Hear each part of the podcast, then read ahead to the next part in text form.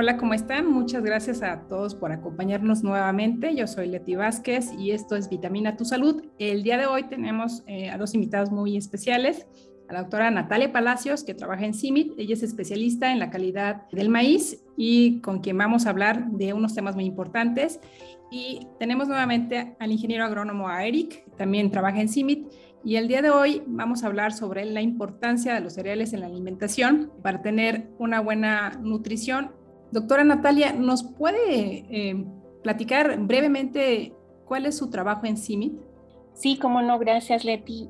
Eh, básicamente el trabajo que desarrollamos en CIMIT es monitorear eh, la calidad del grano de maíz, bien para procesamiento o bien para sus propiedades nutricionales, porque pues sabemos el grano de maíz es un alimento básico en la dieta eh, latinoamericana en general, ¿no? Muy importante en México y Centroamérica.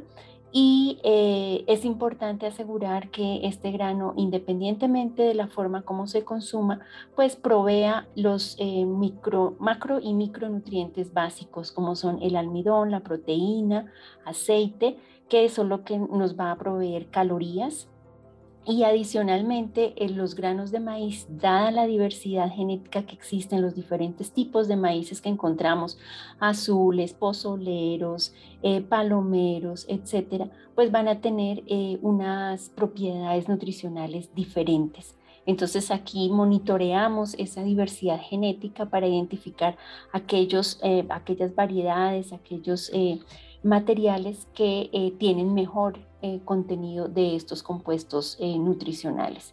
Y basado en eso, en los últimos 10 años hemos desarrollado a través de mejoramiento genético eh, materiales con mayores concentraciones de algunos de esos compuestos nutricionales, como es el caso, por ejemplo, de el maíz alto en un compuesto que se llama provitamina A, que se convierte en vitamina A, o maíces altos en hierro y zinc, que eh, son minerales importantes para la nutrición. Entonces, eh, básicamente eh, en eso nos entretenemos aquí en este trabajo.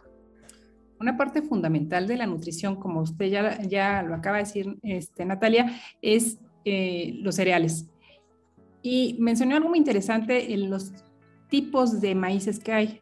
En México y en muchas partes de Latinoamérica utilizamos maíz como parte muy importante de nuestra nutrición. Eh, ¿Qué diferencias hay, eh, por ejemplo, entre el maíz amarillo, el maíz eh, morado o de color que se utiliza y cuál es la característica de cada uno de estos tipos de maíz? ¿Cuál es mejor para nutrición humana? Sí, en realidad, bueno, tenemos que partir que en general, o sea, los cereales son una fuente de calorías, ¿no? Es una fuente de energía que nos permite realmente realizar nuestras actividades diarias. Entonces, eso es eh, súper importante. Si no consumimos calorías, pues no tenemos energía para, para realizar las actividades. Ahora bien, si vemos específicamente el caso del maíz y hablamos de los maíces blancos, azules y amarillos, por dar un ejemplo, todos ellos presentan eh, una composición básica muy similar en cuanto al contenido de almidón, en cuanto al contenido de proteína, en cuanto al contenido de aceite. ¿Qué hace diferente un maíz eh, amarillo de los demás? El amarillo, ese color está dado por unos compuestos que llamamos eh, carotenos, que es el mismo compuesto que le da el color amarillo o naranja a la zanahoria, por ejemplo, o a la flor de calabaza o a la papaya. Es el mismo eh, compuesto caroteno, que tiene unas propiedades eh, de convertirse en el cuerpo humano en vitamina A. Y bien sabemos, desde chiquitos nos dicen hay que comer vitamina A para mantener un buena, eh, buen estado de, eh, de, salud visual, ¿no? Y aplica para los pequeñitos, los adolescentes y por supuesto para evitar la de degeneración macular o degeneración de la vista en la edad adulta. Entonces, los amarillos tienen esa propiedad diferente eh, comparado con los azules o comparado con los blancos. Ahora, en cuanto a los maíces azules o negros, morados que llamamos, estos, eh, el color está dado por un compuesto que se llama antocianinas, que es un compuesto de color eh, morado precisamente, ¿no? que normalmente se encuentra en la cascarilla o en la parte externa del grano, ¿sí? Em, mientras que los carotenos se encuentran en el endospermo, en la, parte mayoritaria del grano.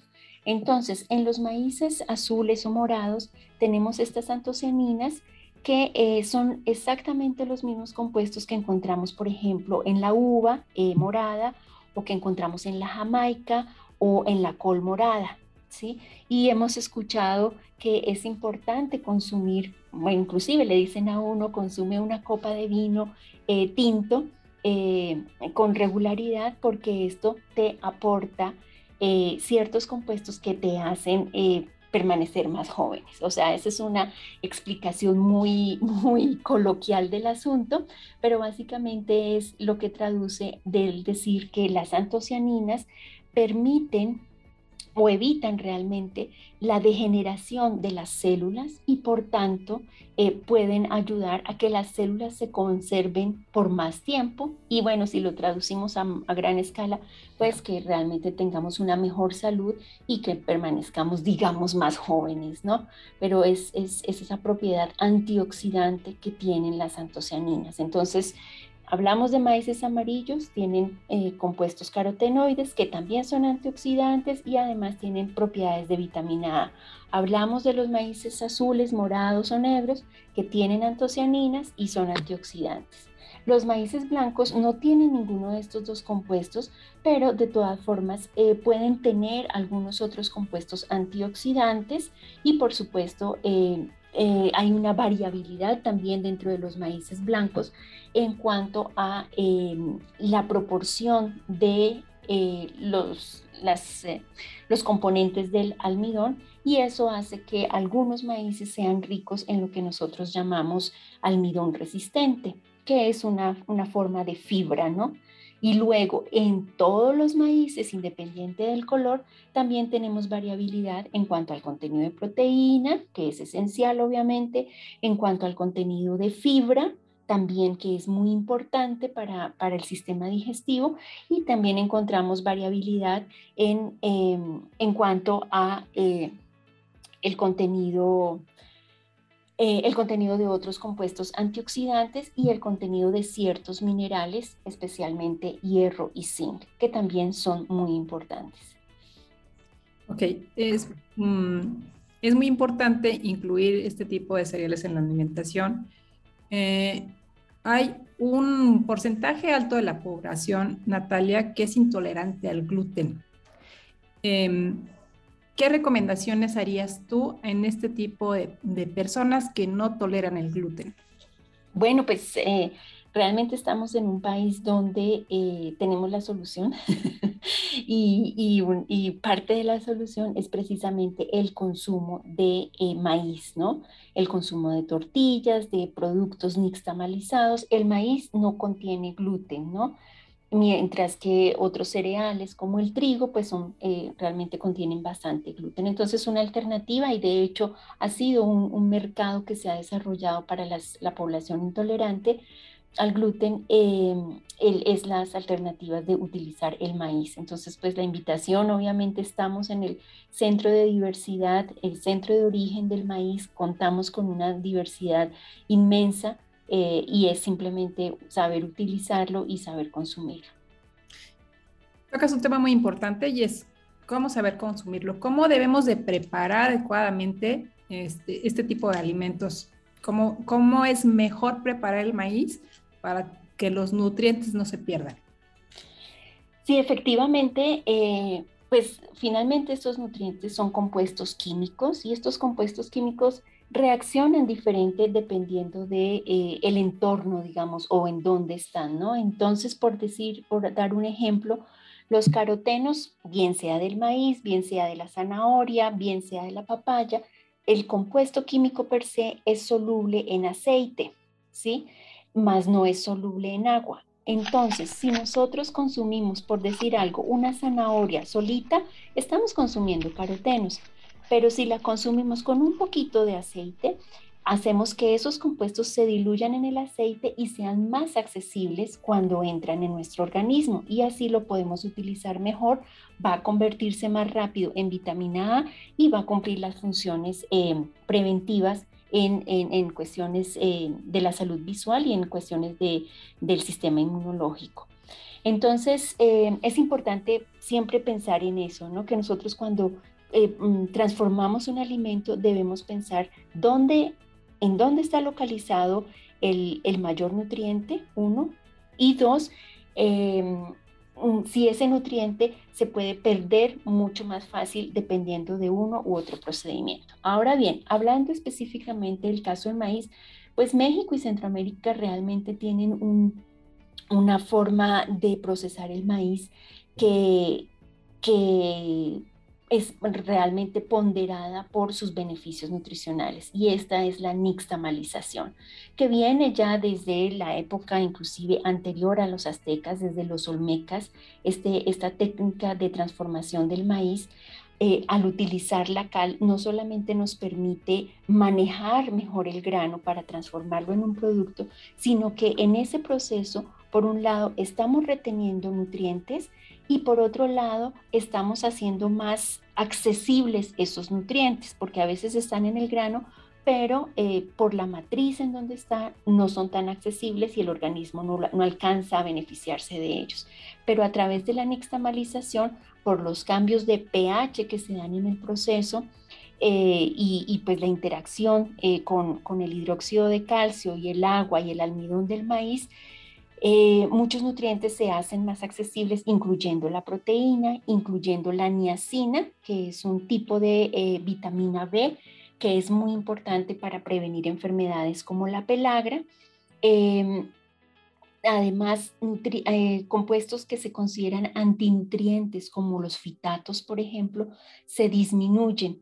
Entonces, así se hace más accesible, es más fácil para el organismo utilizar minerales como el hierro o como el zinc, que están o bien en el grano o bien en la dieta que lo consumimos, porque también es importante entender que nosotros no estamos consumiendo un solo alimento, nuestra dieta está compuesta de diferentes eh, alimentos, diferentes matrices eh, al mismo tiempo. Entonces, eh, ese, ese juego de, de la dieta y de la alimentación es importante tenerlo en cuenta.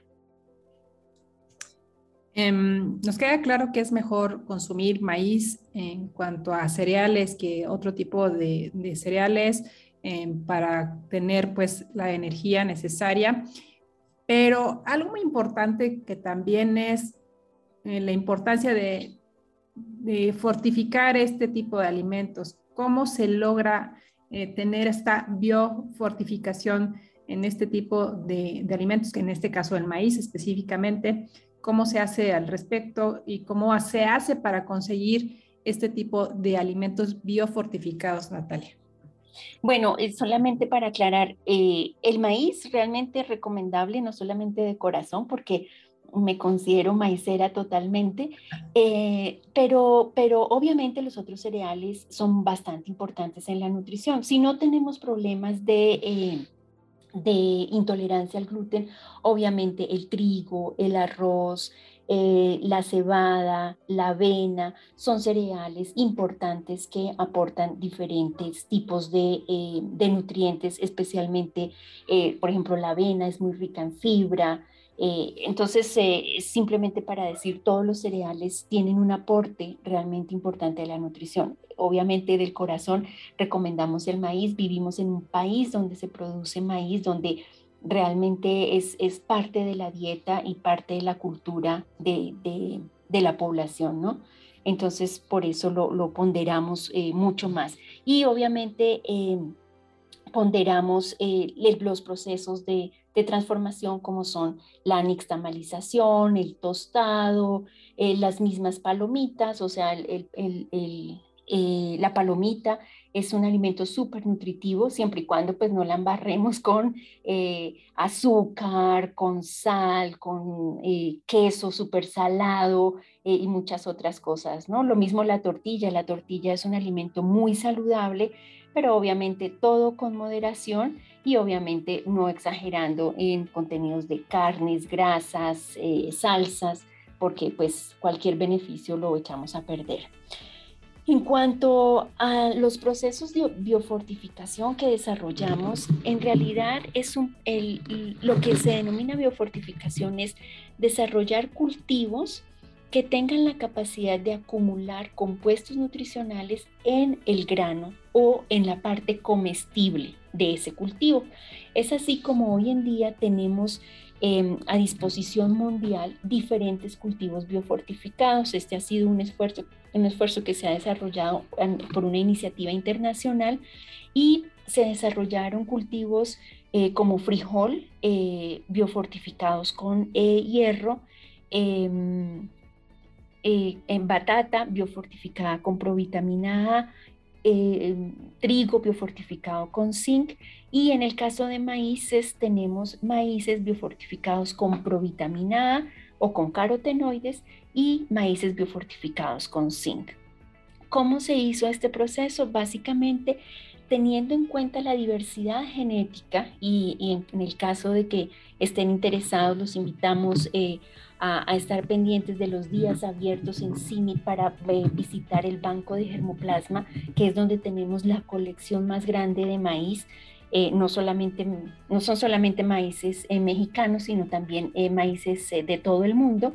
Y lo que hicimos fue, en esa diversidad genética, buscar cuáles, fue, cuáles eran esas variedades que tenían mayor concentración del compuesto de interés, por decir algo en el caso de zinc.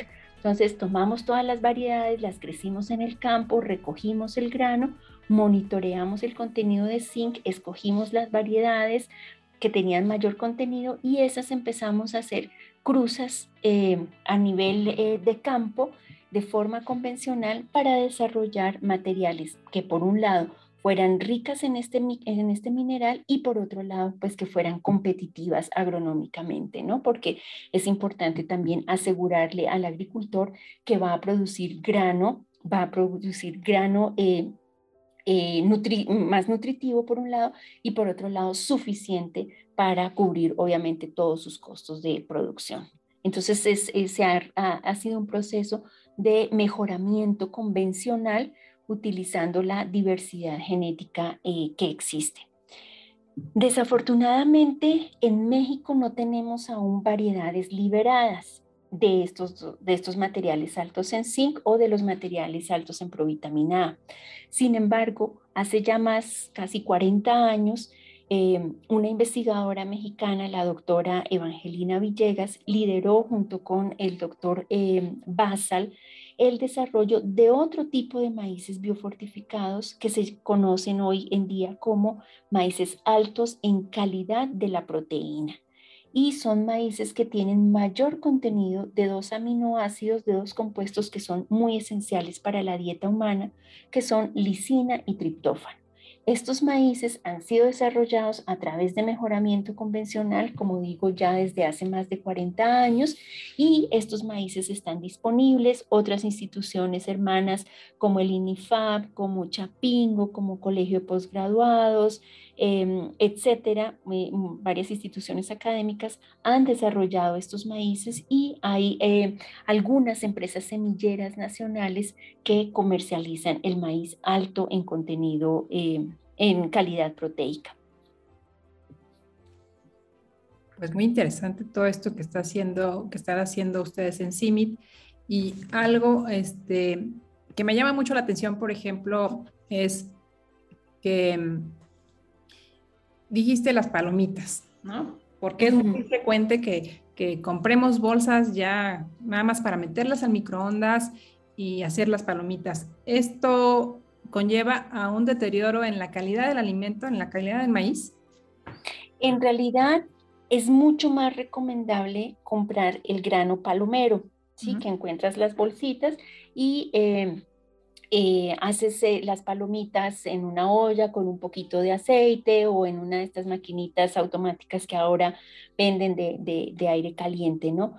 ¿Por qué? Porque estas eh, palomitas que venden ya instantáneas, eh, desafortunada o afortunadamente, depende ya vienen con otro tipo de aditivos para darles sabor, ¿no? Y estos aditivos normalmente están en, en, grandes proporciones precisamente para incrementar más el sabor. Entonces, em, digamos que sí te beneficias del tema de la fibra, pero también estás eh, eh, excediéndote en el consumo de azúcar o te estás excediendo en el consumo de sodio o te estás excediendo en el consumo de grasa. Entonces la recomendación, eh, así como, como dicen las abuelas, entre más simple mejor, ¿no? Entre más sepamos de dónde viene el alimento, cómo lo procesamos, mejor. Entonces sabemos el grano palomero, lo, lo lo, preparamos las palomitas con un poquito de aceite y ya después a gusto y con moderación podemos agregarle eh, los diferentes eh, sabores. Es exactamente lo mismo que, por ejemplo, los elotes, que son tan comunes y, tan ricos, ¿verdad? Em, lo que pasa es, y, pues son una fuente, al, ser un grano entero, son una fuente de fibra y son una fuente de nutrientes porque tiene todas las estructuras del grano, y donde encontramos minerales, donde encontramos las vitaminas, etcétera. Pero ¿qué sucede? Lo embadurnamos de mayonesa, de otras cosas. Entonces sí estamos consumiendo fibra o, u otras, otros eh, em, eh, compuestos nutritivos, pero también estamos eh, excediendo nuestro consumo diario de estos compuestos que no son tan favorables para la salud humana. Pues súper interesante, Natalia. Ah, para, se espera que para el 2050 tengamos una población de 10 billones de personas que alimentar.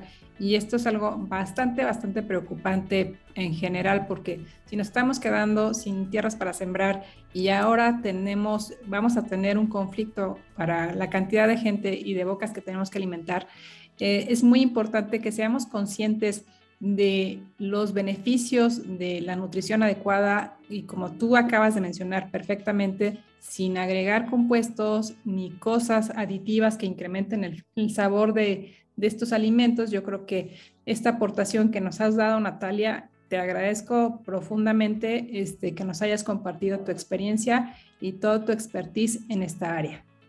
No, muchísimas gracias eh, por la invitación y pues la invitación en general es eh, en la medida de lo posible una dieta variada donde existan los cereales, por supuesto, pero donde existan también leguminosas como el frijol, donde existan las verduras y donde existan las frutas. Y yo creo que México tiene todo el potencial.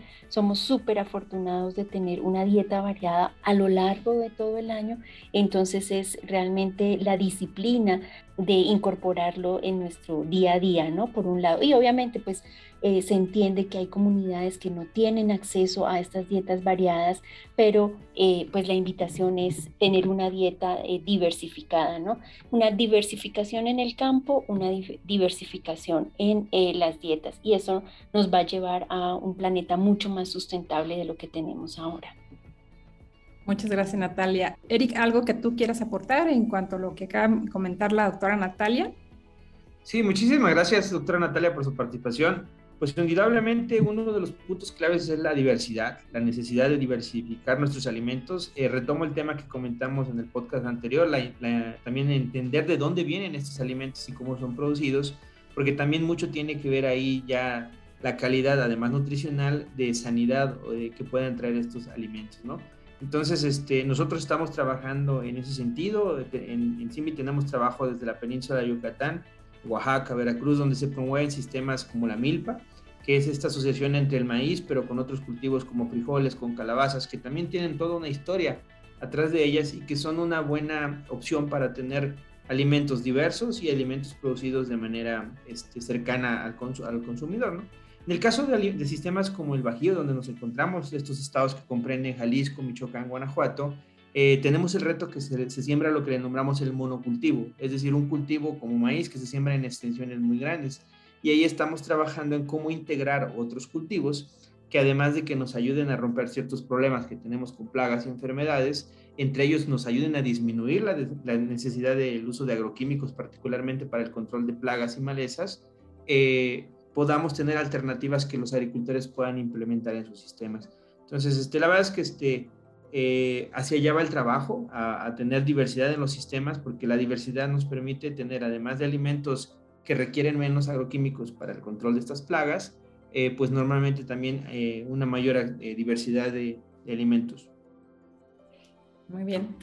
Muchas gracias, gracias Eric, gracias Natalia, profundamente les agradezco sobre su participación y este, espero nuevamente volver a tener el privilegio de platicar con ustedes sobre el tema. Te comprometo Natalia desde ahorita este, para que nos este, comparta sobre tópicos en cuanto a la nutrición y la importancia de tener una dieta balanceada, sin tantos aditivos, por supuesto, y sin tantas cosas comerciales dentro de nuestra dieta Muchas gracias a todos nuevamente, les agradezco profundamente su atención y hasta la próxima.